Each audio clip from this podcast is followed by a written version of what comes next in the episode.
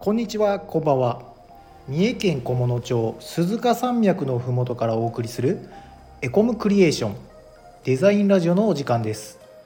本日はディレクターの山田がお送りいたします。はい。えいつもだったら月曜日は北住が担当なんですけども、今日はあの私が担当させていただきます。よろしくお願いいたします。でですね、今日はえー、と元瀬さんと加藤さんに、えー、と一緒にラジオの収録をさせていただこうと思ってあのオファーさせていただきました。なかなか私も慣れてなくてですねちょっと助けをあの求めた感じはあるんですけども、えー、と3人で一緒にやっていこうと今日は思っております、はい。よろしくお願いします。はい、よろしくお願いします。お願いいたします。はい。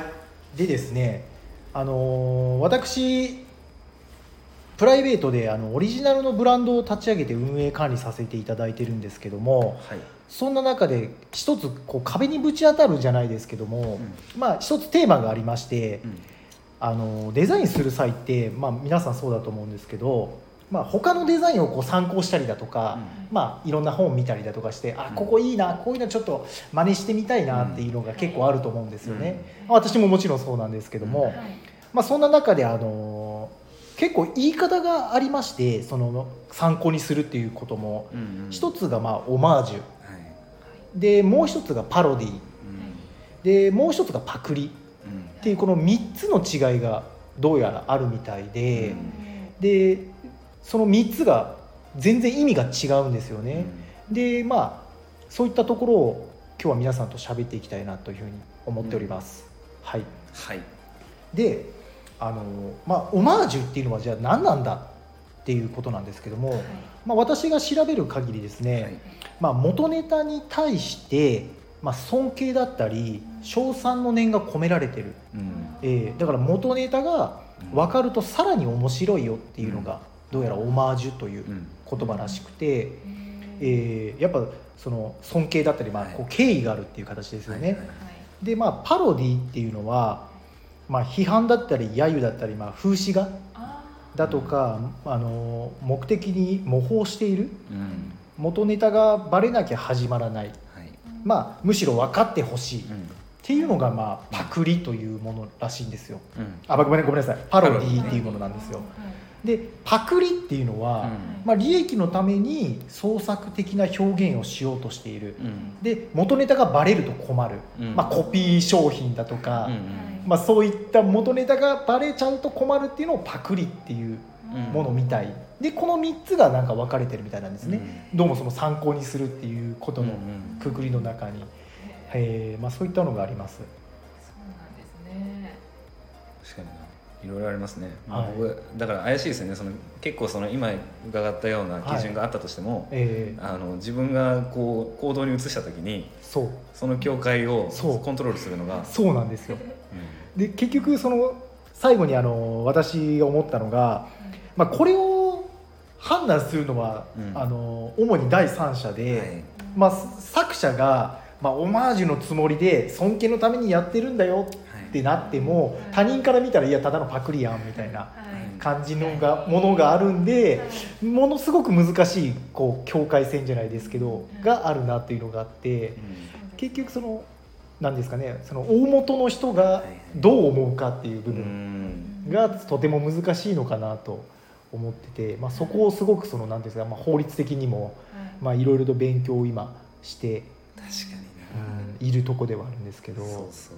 なんかそれを具体的にそのパクリとかオマージュとかっていうのをえコントロールしてえ表現しようとしてる人って結構いると思うんですけど、ええ。それねやっぱり著作権のそう関係がてか今はですごくその SNS とかでえやっぱ表現に関する知識っていうのが一ええ般層にも広がってきてるわけですよそうですね、ええ。昔なんてやりたい放題だったじゃないですか、やりたい放題でした。それがね今バレて、えバレて炎上するみたいなことになるええ可能性があるから、え結構厳しいですよね今は。厳しい。ね SNS のその広がりじゃないですけど、厳しい。えなんかちょっとしたのでもすぐバレえそうなんですよ。結局でも大元が何も言わなければセーフっていう部分もあるし、る、うん。